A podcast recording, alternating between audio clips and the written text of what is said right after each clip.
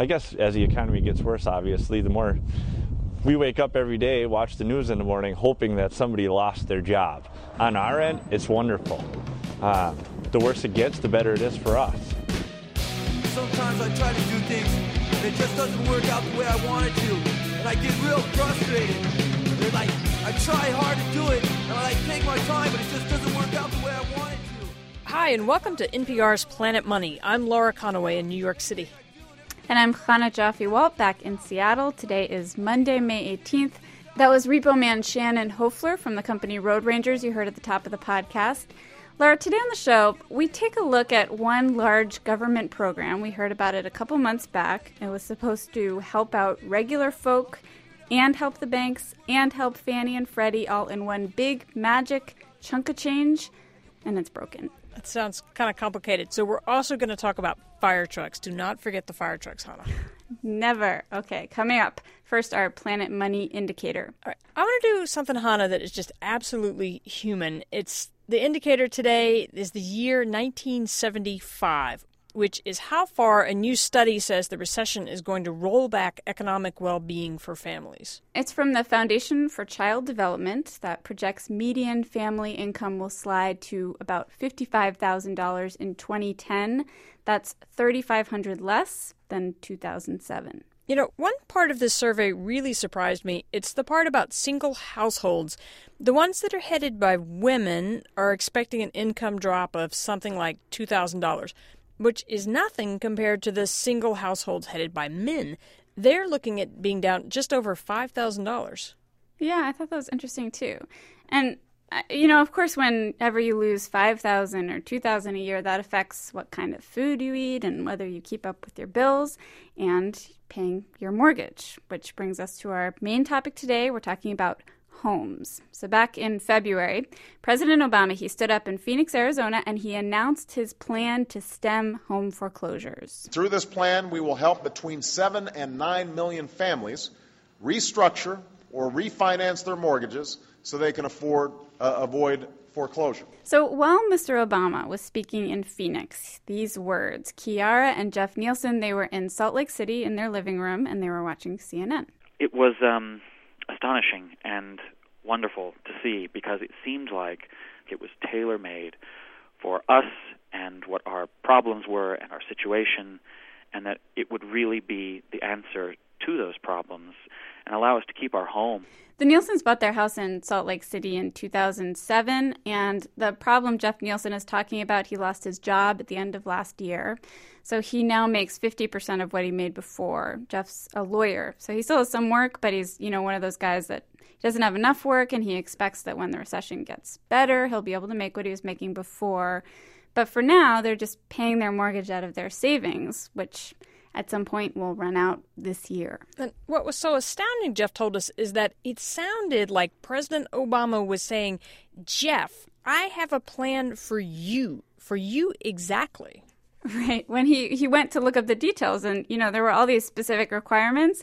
But Jeff went through every one of them. You got to have a mortgage owned by Fannie or Freddie. Check. You got to have a home less than $729,000. Check. And you need to be paying more than 31% of your gross income toward your mortgage, which is definitely true for Jeff and his wife.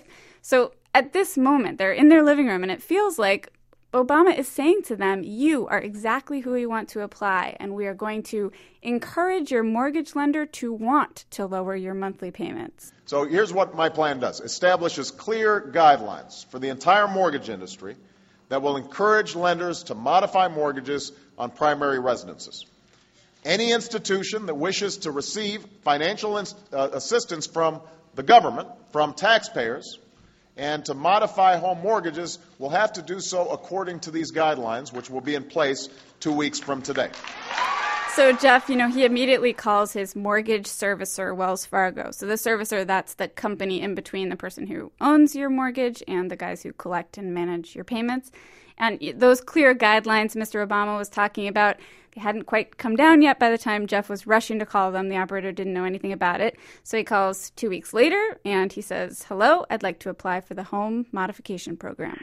And the bank didn't quite know what to do with that. They didn't have their parameters in place, and they kept telling me on the phone for weeks, um, we're still waiting for um, corporate headquarters to tell us what uh, what the parameters will be, what the metrics will be by which we'll judge your eligibility. We're still waiting for the details. We don't know yet. We don't know anything more than you know. Just send in, you know, uh, all kinds of documents. And I said, well, what do you mean? You know, what kind of documents? Well, give us stuff about your income. Send us some bank statements, pay stubs. Just send us everything you've got, and uh, we'll get to it as soon as we get the details from corporate. So Jeff basically guesses what a loan servicer might want from someone applying for a home loan modification, which is a strange thing to do.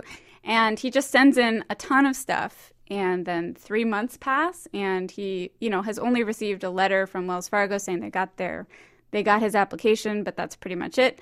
So now Jeff is calling twice a week. He calls every Monday, every Thursday. Sometimes the people are nice, sometimes they're rude.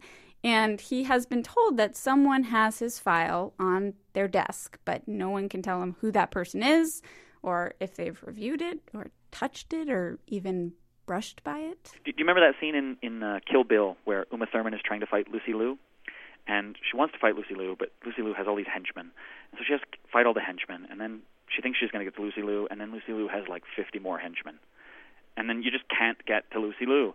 But I feel like instead of being, you know, this really skilled samurai warrior, I'm like Jonathan Lipnicki trying to get through all of these, you know, henchmen. So like I have no chance to get to Lucy Liu. So Chana, Lucy Liu, of course, is the person who actually has Jeff's file on the desk, and at some point will make some kind of a real decision about his case. Exactly. And we called Wells Fargo and they said they would look into Jeff's file and let us know what was going on. Um, we've also been pushing them to tell us, you know, just how does it work? How are you choosing who gets accepted and who doesn't? So far, we haven't gotten answers, but we um, will keep pressing them on that and get back to you. So we can feel and, Jeff's pain. We can just keep calling. Right. Right.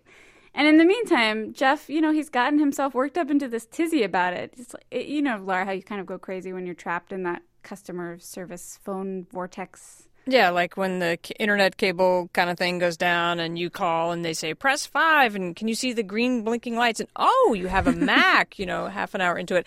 And you really just want someone rational to come along and fix it. Yeah, yeah, and I felt that frustration when I was talking to Jeff. So we actually, you know, while we were on the phone, we called Julia Gordon at the Center for Responsible Lending and she basically said to Jeff, you know, if it helps, you're not the only one. It's extremely common. Servicers have been overwhelmed since this crisis started. There has been a lot of uncertainty about what their policy is, how they make a decision about whether to modify a loan, um, how they obtain permission from the holder of the loan, particularly if the loan has been securitized into a mortgage backed security. Hey, Julia, can I, yes. can I interject? If I could just ask you a. My, my understanding is that they'd be incentivized to the tune of 50 cents on the dollar for every dollar they were able to reduce my mortgage by by lowering the interest rate. I would think we're very good candidates for this. I mean, we put 20% down on our mortgage. It's a 30-year fixed rate mortgage. You know, we've always been on time. We've never been in default on anything. I'm an educated person with a with a pretty good chance, I would think, in the future of uh, of being paid more than I'm being paid now. I would think they would be greatly incentivized to want to keep a performing loan on their books and people in their homes. That has been the mystery that's plagued us throughout this crisis. The servicers aren't the owners of the loan. They're they're not the creditor. They're they're contractors. They're basically paid to manage the accounts. They're a collection agency. They're a collection agency. And, you know, there's always been the hypothesis that servicers don't uh, get paid for doing loan modifications. They do get paid for doing foreclosures. So, from a business perspective, they would choose to do the foreclosure. Um, you know, now the plan does offer financial incentives for doing the loan modification. If they're still not happening, you know, to me it points more toward their lack of infrastructure to handle this situation and I wonder, you know, what the what the program can do to help with that problem. What I hear going on here, Chana, is that we have our listener Jeff, and he's sitting over with one side of the problem. He's got a problem with the mortgage, and he writes for help, and that appeal for help goes behind the curtain, and we can't see behind that curtain because we can't see the inner workings of one of these mortgage servicers very easily. But Chris Arnold, who's been working with Planet Money on a story about this very kind of thing, has been behind that curtain. And the situation back there looks kind of like this. You're looking at 6 million homeowners in the U.S. who are flirting with foreclosure in some way. And in about half those cases, the best research, Chris Arnold tells us, is that foreclosure benefits no one. No one in about 3 million cases. It's not the homeowners, it's not the families, because they're out on the street, and it's not the lenders, because they're stuck with a house no one wants. So it would be better for everyone most of the time to rework the mortgage so you keep a roof over the families' heads and some kind of monthly payment rolling in for the banks. Most of the time, that is still not happening. Yeah, so clearly something is not working. But there is this one company that's reworking lots and lots of mortgages. Its name is Ocwen, and Chris Arnold and our Alex Blumberg paid them a visit recently in their headquarters.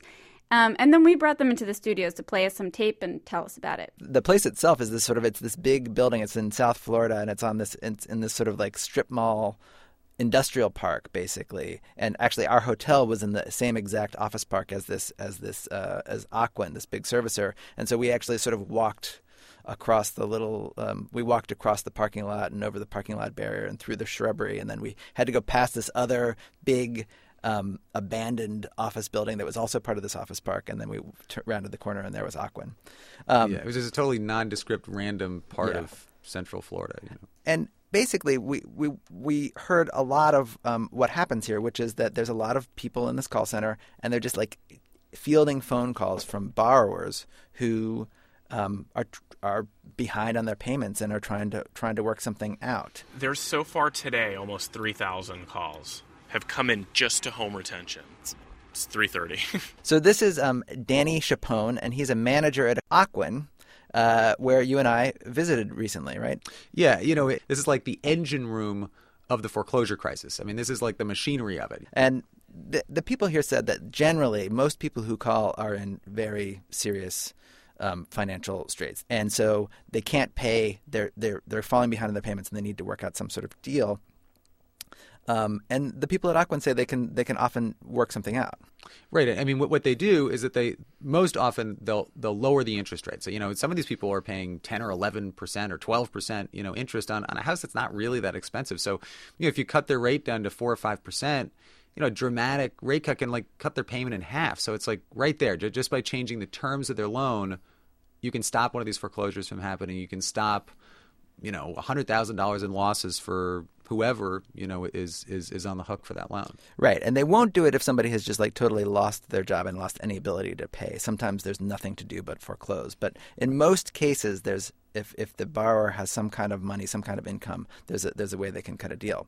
You know, but what, what's interesting about visiting this company is that they seem to be figuring it out. I mean, in, in 75% of the cases of, of, all of the loans that they're managing that run into trouble, they give them a repayment plan or a loan modification where they keep them in their home. And and you know 25% of the time they end up foreclosing or in some way the, the people have to hand over the keys. But you know i mean that's just so much better i guess for lack of a better word than what the rest of the industry is doing. I mean it's just kind of amazing that you know okay for the rest of the industry i think it's 1 in 10 loans that are in trouble actually get a loan modification. Here, 75% of the time, they're doing a loan modification. You know, we, they, we went into this room where this woman showed us like what they do when the, when the borrower calls. They collect all this information and they feed it into this big database that they have. And the system basically, I, I, I sort of thought about like the Bat computer in the old Batman shows. Like they basically feed in all this data and then the, the, the, the computer sort of spits out how much it would cost to, to modify a loan versus how much it would cost to foreclose. And that the computer has all sorts of data about like how much the house is worth and how much houses in this area in this zip code are worth and how much it costs to go through the foreclosure process how many months it takes. And it factors all that stuff in and it spits out two numbers the cost of foreclosure versus the cost of modification. And almost always the cost of modification is is lower. So it's cost more to foreclose and now, just remember, most mortgages were bundled into these securities called mortgage backed securities, and these securities were bought by lots of different institutions banks, insurance companies, pension funds, school districts, credit unions, you know, retirement accounts. And as all these foreclosures are happening, these investors who bought these bonds, you know, back in 2004, 2005, thinking they're just going to get this regular payment every every six months or every year or every month or whatever it was. All of a sudden, they're not getting that payment, or the payment is less than they thought, and so they too are now calling Ocwen. And when they do, they talk to a guy named Chris Simmons in investor relations. Uh, you know, two, three, four years ago, we never he- heard from bondholders. Never. Like these teachers' credit unions and different, you know, state pensions and that kind of thing. You never heard from them because everything was performing and they were getting their check every month and it was no big deal.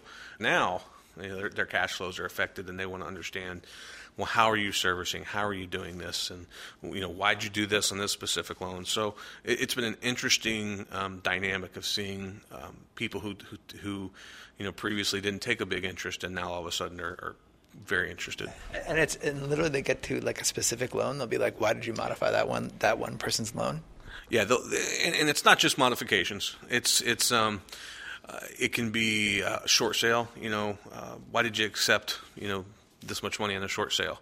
It sounds like to me like that is like the the bondholder equivalent of like counting your pennies. Yeah, uh, you know, and and and and they would you know to to maybe you know defend their side of things. There's they have a lot of money wrapped up in this, and and and again when you when you talk to a teacher's credit union, you realize that these are you know these aren't big giant investment grade you know individuals with 25 million dollars to invest. These are this is mom and pop teacher. This is your mom and dad who have their pension wrapped up in this and the guy who's running it is is suddenly in the midst of an epic meltdown and he's trying to understand well what's the servicer doing that's affecting you know my investment? So you know I we do try to handle it from that perspective and be very you know understanding and give them as much information as we can um, and try to help them understand. And again, a lot of times these are people who are largely unfamiliar with the role of a servicer, uh, which you know I think up until maybe 18 months ago, the whole country was unfamiliar with the role of a servicer.